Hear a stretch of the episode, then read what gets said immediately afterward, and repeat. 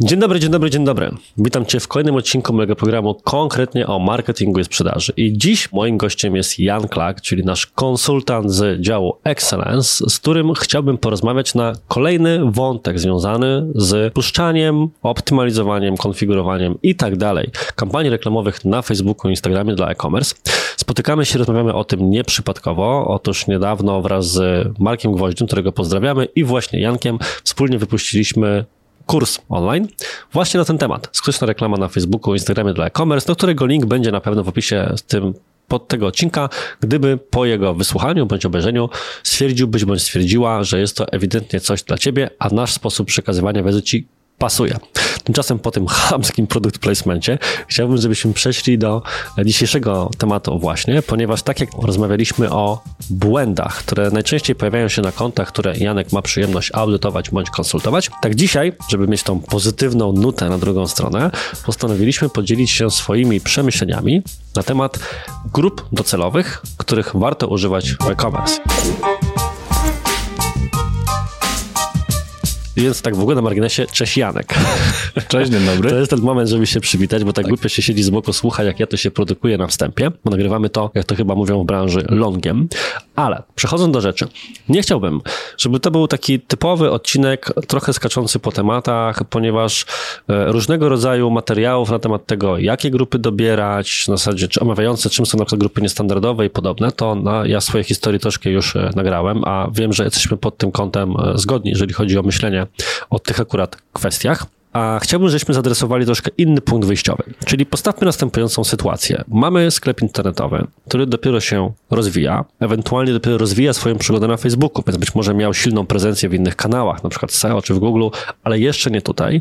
I dążę do tego, że nie ma na tym sklepie jeszcze wystarczającej liczby danych w rozumieniu albo zakupów, albo samego ruchu na stronie, żebyśmy mogli mówić, że dobra, super, odpal sobie tutaj remarketing, tu porzucone koszyki, tu grupę podobną do kupujących i punkt wyjścia masz ogarnięty.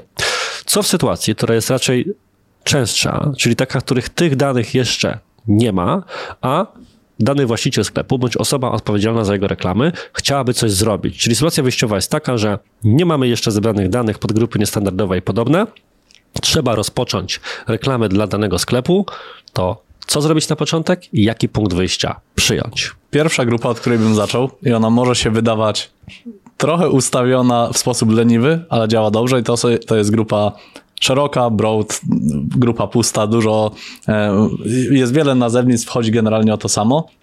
Czyli o grupę, w której nie, nie określamy żadnych e, zainteresowań, Dodajemy do niej właśnie wykluczenie osób, które były u nas na stronie, by no, właśnie docierać do nowych odbiorców i jedynie określamy demografię. Czyli jeśli mamy sklep z produktami, powiedzmy, tylko dla kobiet, czy głównie dla kobiet, no to określamy właśnie płeć i możemy ewentualnie określić też wiek, żeby to nie był taki szeroki zakres jak 18 do 65 plus, by po prostu lepiej trafić do naszej grupy.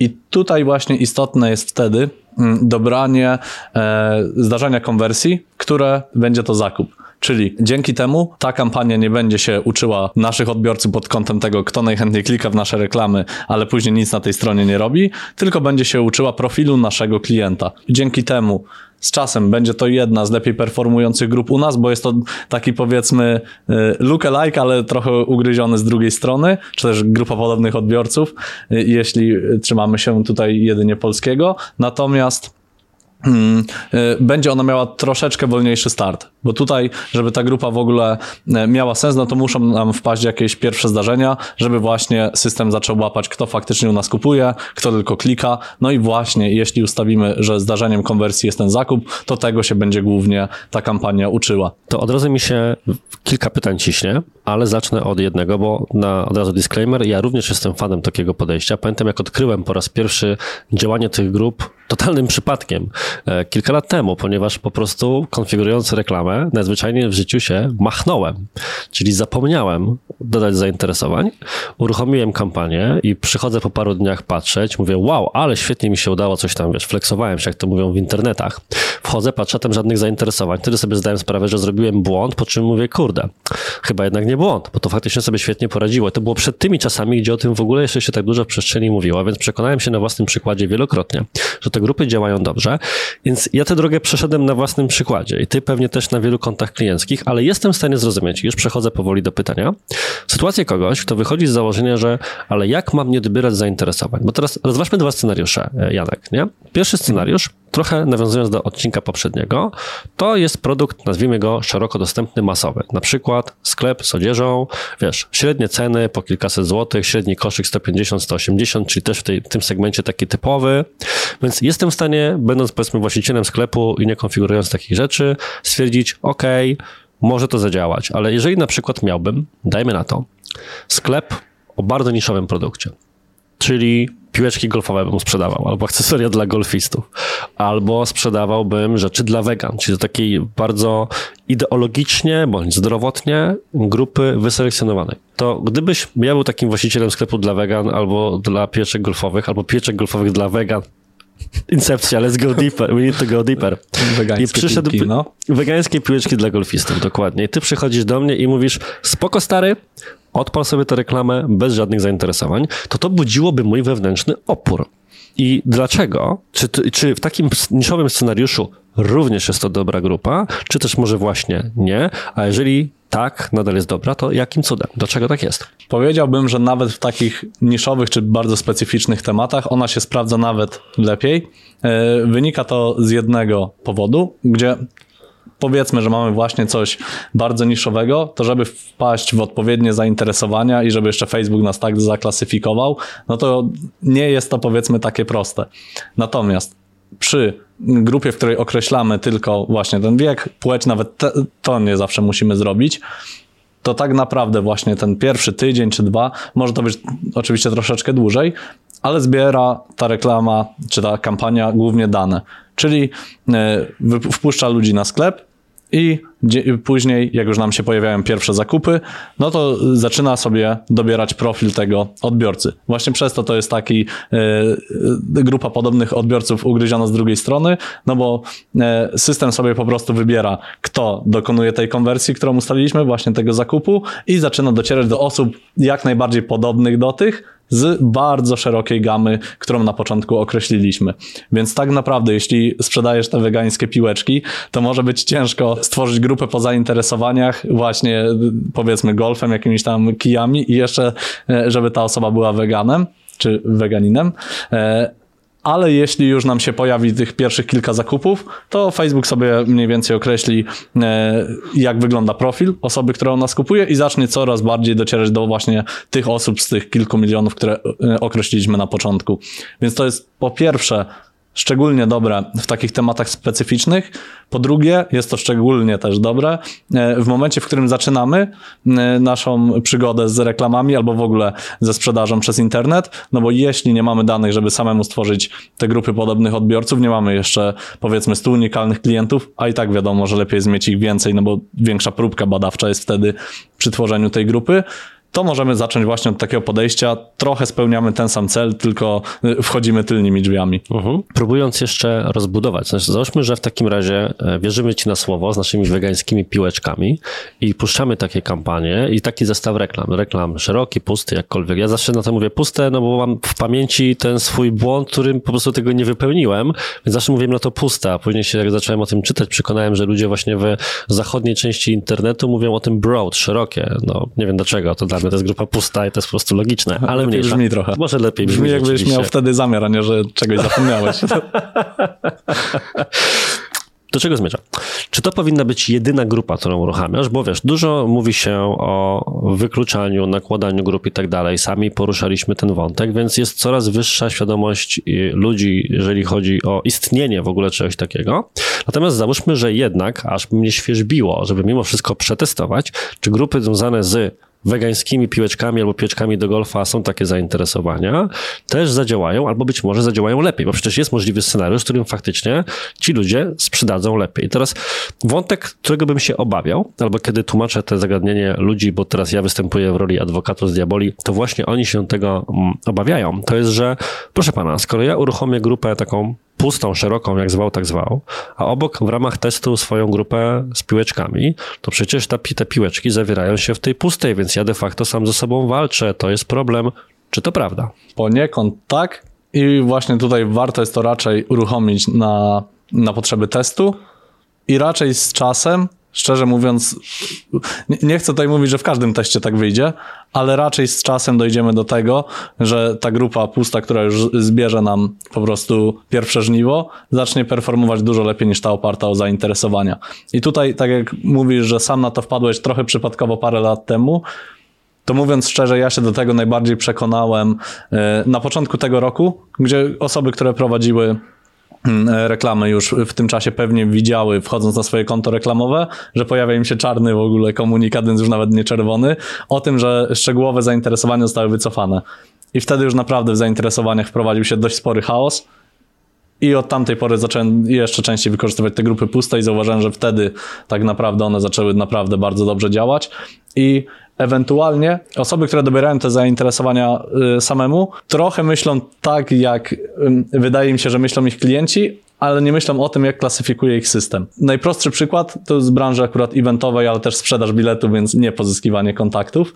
Y, jest taki, że sprzedając bilety na wydarzenie teatralne, Pierwsza rzecz, jaką wpisujemy, to oczywiście zainteresowanie teatr, no i później właśnie jakieś rzeczy związane ze spektaklami, może wybór jakichś popularnych aktorów i tak dalej. Natomiast jeśli y, skorzystamy z opcji po wpisaniu tylko teatr propozycja, to tam już nam się pokażą rzeczy, które system bardziej klasyfikuje jako to, co jest faktycznie bliżej tego tematu, a może nam nie wpaść od razu do głowy. I tutaj pierwsza rzecz, o którą, którą podsuwa nam właśnie system, a o której sam bym nie pomyślał, to są sztuki performatywne czego raczej z ręki bym nie wpisał, ale już korzystając z tych propozycji, może bym to wybrał. Więc trochę, y, żeby podsumować, na pewno przetestowałbym te dwie rzeczy, bo rzadko jest tak, szczególnie w reklamach i w tak zmieniającym się środowisku, mm, żeby była jedna dobra odpowiedź i nic innego nie działało. Natomiast y, przy zainteresowaniach raczej nie starałbym się tutaj oszukać systemu. Ja wiem najlepiej, jaki jest mój odbiorca. Mam przygotowaną personę, co też już raczej rzadko się robi, szczególnie e, w tematach y, performance marketingu. Tylko raczej bym poszedł tutaj za systemem. Czyli jeśli sprzedaję powiedzmy e, te bilety teatralne, to wpisuję teatr, wybieram resztę z propozycji. Jeśli sprzedaję powiedzmy łóżka, to jakkolwiek to nie brzmi, wybieram zainteresowanie łóżkiem, bo może wpadnie tam właśnie osoba, która w ostatnim czasie przegląda oferty i wybieram kilka najbliższych propozycji.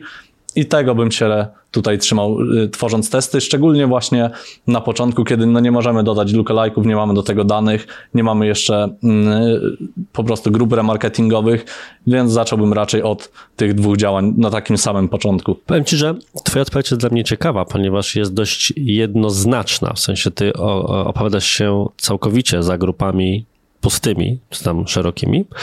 Przynajmniej tak odbieram Twoją odpowiedź. Natomiast e, tutaj bym powiedział, zdania ekspertów są podzielone, ponieważ no, ja nie chcę tutaj rzucać procentami, żeby nikt sobie tego nie zakotwiczył, ale nie, nieprzypadkowo zadałem te pytanie o niszę, ponieważ owszem, zdarzało mi się na przykład uruchamiać kampanię na fotowoltaikę. Haha, jeszcze przed czasami robienia, e, robienia automatów dzwoniących, w których faktycznie, mimo że jest to nisza, lepiej radziły sobie grupy puste, niż grupy typu zainteresowania, uwaga, fotowoltaika, prawda? I jestem w stanie zrozumieć powody, w sensie warunek typu masz dach i odpowiedni metraż jest wystarczający, niepotrzebne jest do tego dodatkowe zawężenie.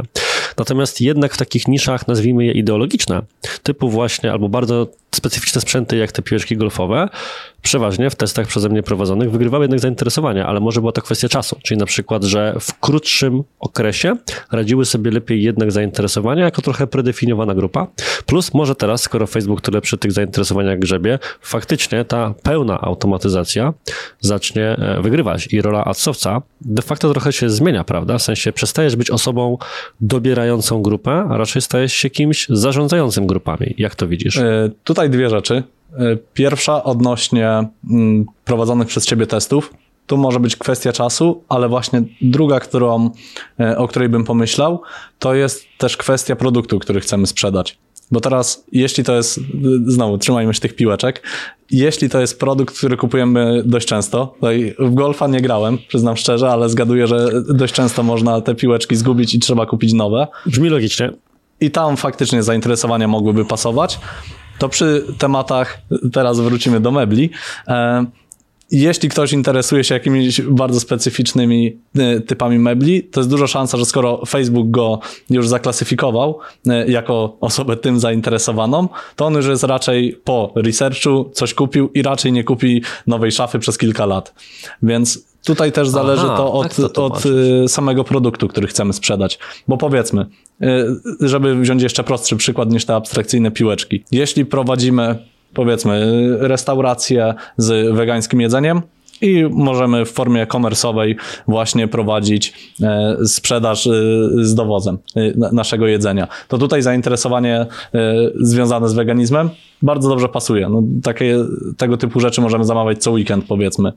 No tylko już przy tematach właśnie droższych, które kupujemy rzadko, jeśli wpadliśmy w to zainteresowanie, to tutaj bym, bym uważał. Mhm.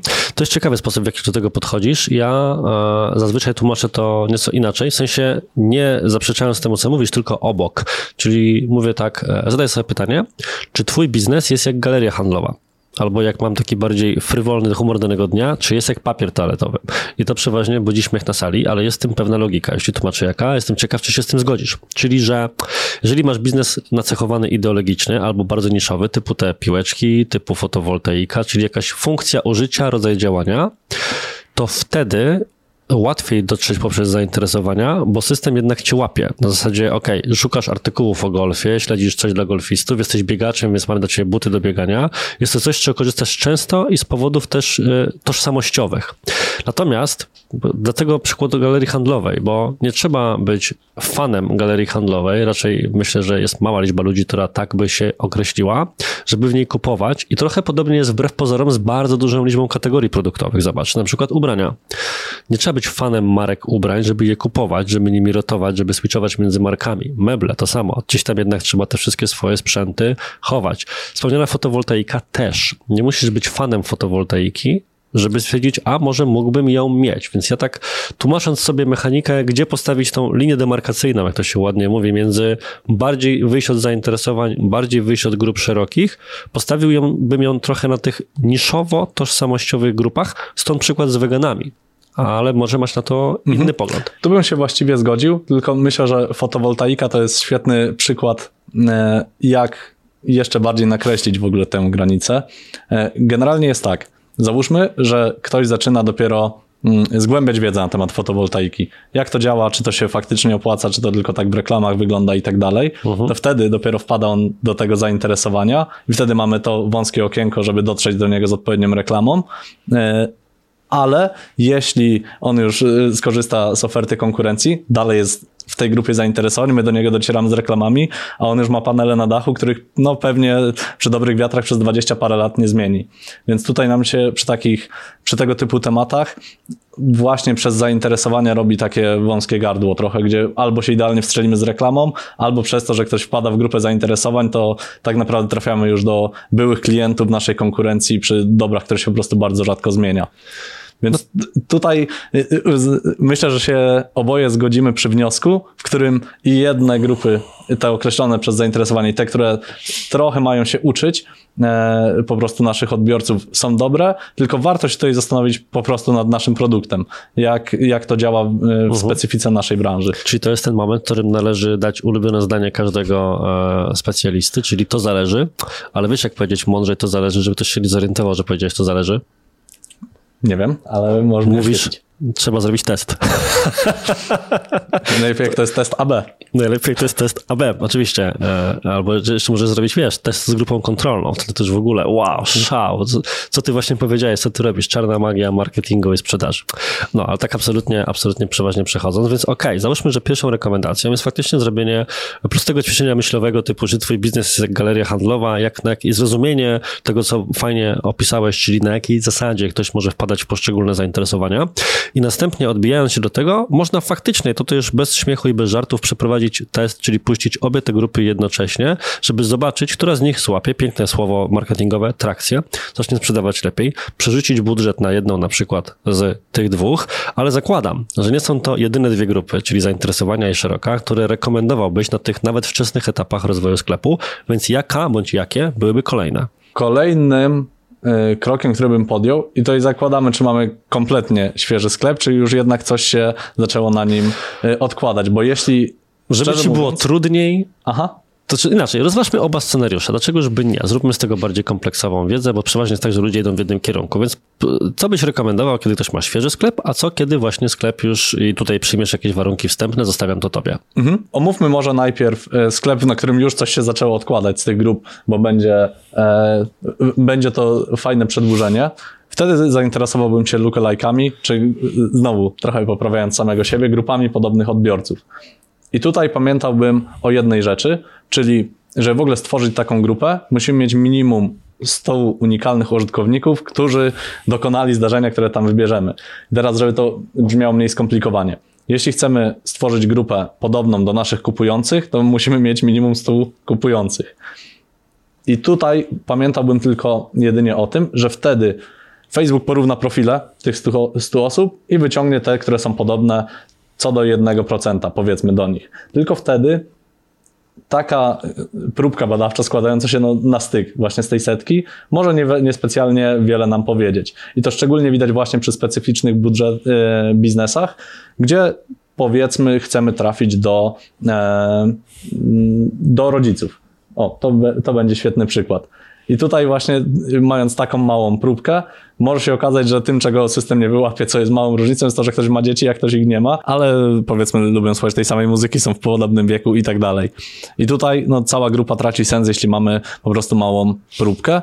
I mówiąc szczerze, przy takim rozkręcającym się, ale nie dopiero startującym biznesie, yy, zszedłbym po prostu zda ze zdarzeniami trochę wcześniej na ścieżkę konwersji, czyli yy, powiedzmy do zainicjowania przejścia do kasy, czy do dodania do koszyka, bo o ile wiadomo, że lepiej mieć osoby, które są podobne do naszych kupujących, niż do osób, które u nas porzucają koszyki.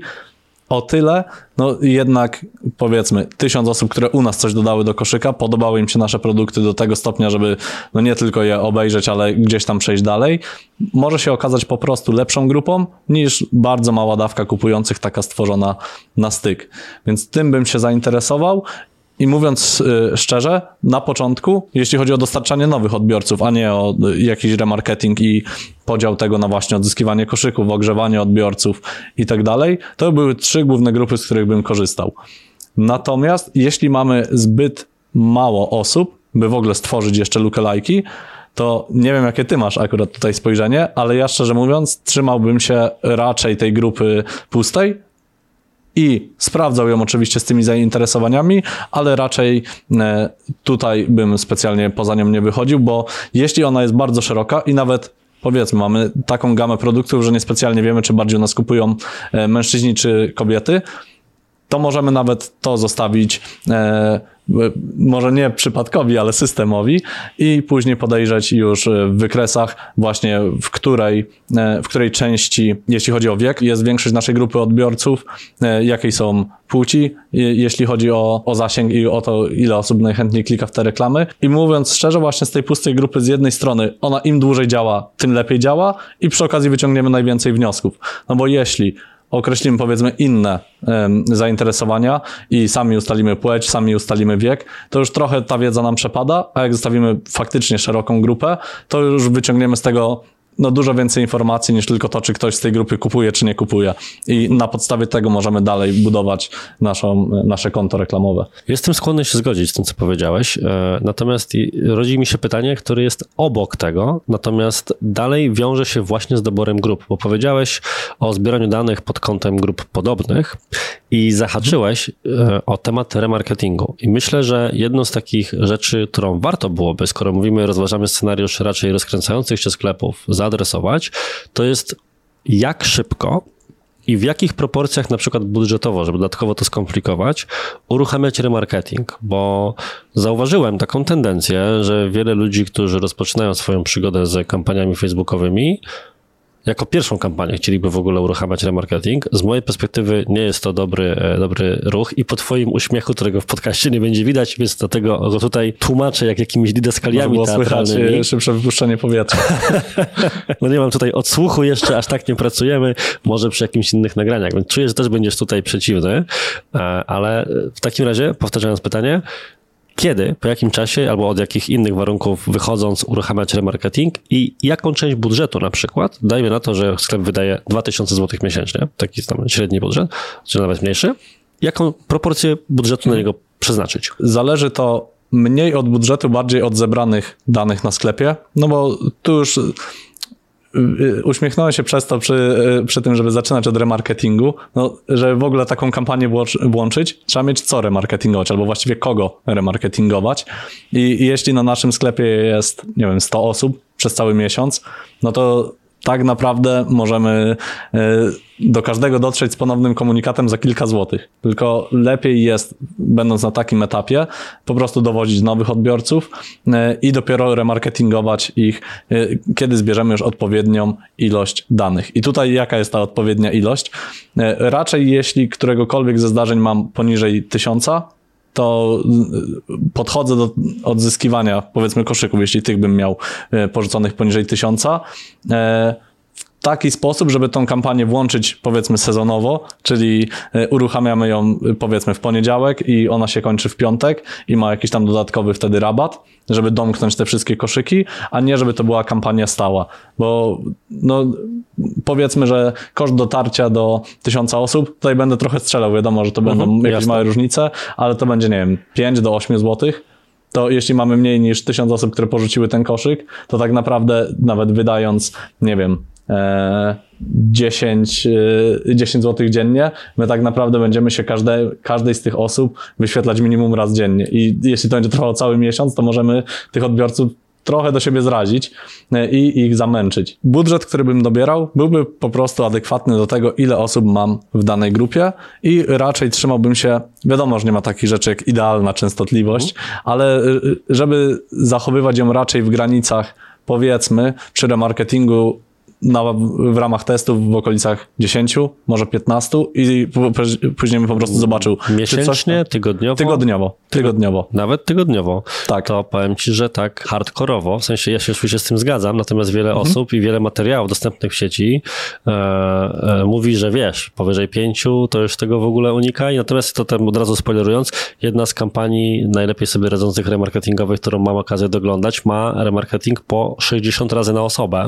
W perspektywie perspektywie oczywiście kilku miesięcy, ale jednak. Chciałem podać jako przykład y, odzyskiwanie koszyków y, na jednym z projektów Marka, który ma już powyżej 50 paru. Jak ostatnio tam zaglądałem, to było 53, a mimo to jakby cały czas rośnie, jeśli chodzi o, wy o wyniki sprzedażowe i to jeśli chodzi o sam ROAS, więc nie jest tak, że... Dlaczego ci biedni ludzie sobie to robią? Naprawdę.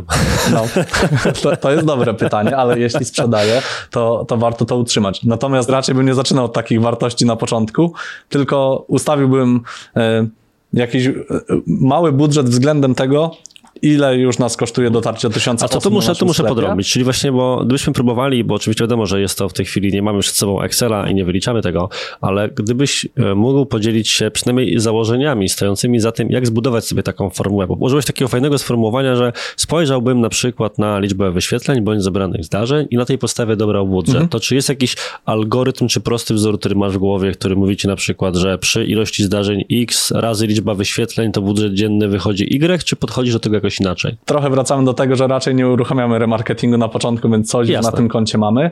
Sprawdziłbym wtedy, jaki mamy y, CPM, czyli koszt tysiąca wyświetleń. Wiadomo, że wyświetlenie nie równa się dotarcie do jednej osoby, mm -hmm. bo można się wyświetlić kilka razy tej samej osobie, ale Oczywiście. bym w miarę określił, ile mnie to po prostu kosztuje. Później bym sprawdził, jak duża jest moja grupa, którą chcę remarketingować, no i względem tego dobrał budżet, żeby się raczej w skali tygodnia więcej niż te 10 razy na początku nie wyświetlać. I teraz, jeśli ta grupa zaczęłaby działać dobrze, to bym się zastanowił, czy zwiększyć w niej budżet po prostu testowo. Czy jeśli właśnie podbije tą częstotliwość z 10 do 15, to czy dalej będzie sprzedawało, czy już tylko wydaje więcej, a domykam tyle samo koszyków. E, i wtedy ten budżet bym znowu zmniejszył i przełożył go na górę lejka, żeby dowodzić nowych odbiorców. Zdejmując z siebie to karkołomne zadanie myślenia, co zrobić, kiedy sklep dopiero się rozwija, aczkolwiek myślę, że odpowiedziałeś na to już bez żartu bardzo kompleksowo, w sensie na czym należałoby się skupić w tych pierwszych etapach, to załóżmy, że sklep już się... A tu, że się wetnę, bo dodałbym tylko jedną rzecz, która nie jest typowo reklamowa, ale można ją później wykorzystać w reklamach. Dobrze. I to jest skupienie się na robieniu po prostu kontentu na Facebooku i na Instagramie, uh -huh. na mhm. swojej stronie firmowej, no bo nie musimy tych postów, y, że tak powiem, dopalać budżetem reklamowym.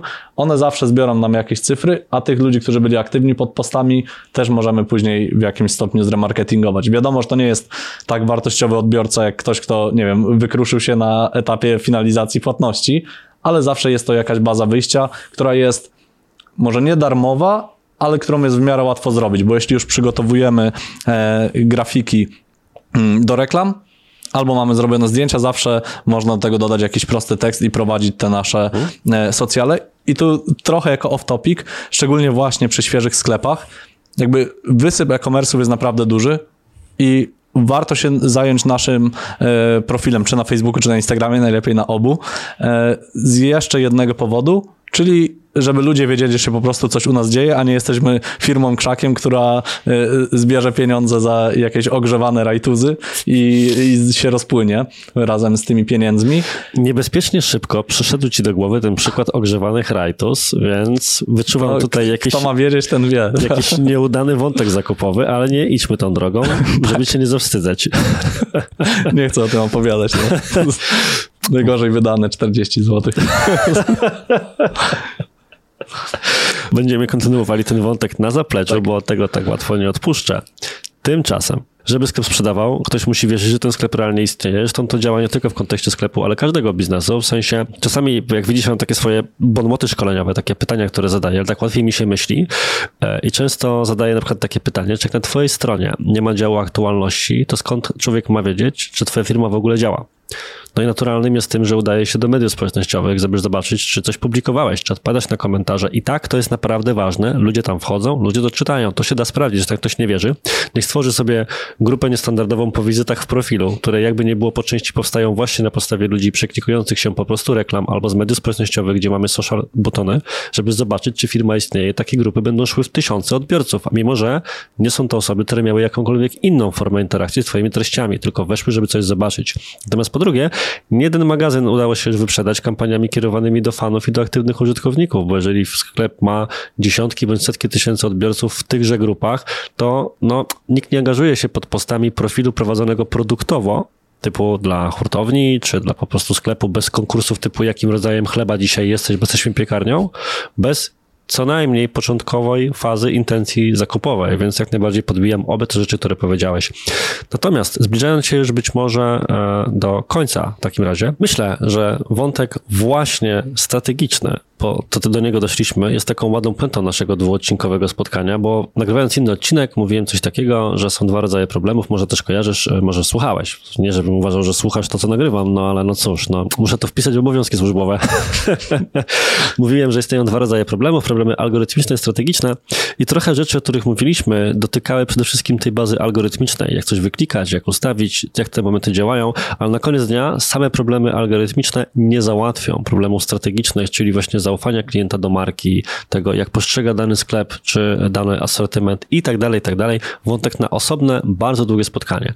Więc dziękuję Tobie za udział w tym naszym dziś, naszej, naszej mini serii. Dziękuję. I dziękuję kochanym słuchaczom bądź oglądającym, naszym drogim tutaj, za tę obecność. Jeżeli macie jeszcze jakieś pytania dotyczące reklamy na Facebooku, Instagramie dla e-commerce w dowolnym aspekcie, od błędów po polecane ustawienia, to sekcja komentarzy jest tym miejscem, w którym Zapraszam, żebyście je zadawali, bo jeżeli zbierze się ich wystarczająco dużo, to prawdopodobnie zrobimy sobie z Jankiem, bądź jeszcze być może z Markiem, taką dogrywkę, żeby właśnie już nie tylko samodzielnie myśleć, jakie pytanie ktoś mógłby sobie zadać, ale również jakie pojawiły się realne pytania od osób, które właśnie nas, mnie oglądają i słuchają. A na dziś bardzo to wszystko. Dziękuję wszystkim za uwagę. Do usłyszenia w przyszłym tygodniu i cześć. Jakiś podwójny podbródek chcesz sobie usunąć? Czy? Nie, nie, nie, nie. Sprawdzam, czy mi puder? Puder? Aha, tak, nie, nie, nie puder. Aha, oficjalnie puder. Ostatnio znalazłem jakiś taki mega tip z TikToka, jak wyglądać szczupło y, po 30, więc możesz już się dokształcać. Masz taką sytuację, że stoisz bokiem i wiesz, twój podbródek wygląda tak, nie? Teraz patrz na to. Poprawiło się, mam brodę, więc to ciężko zauważyć. Kompletnie nic się nie stało.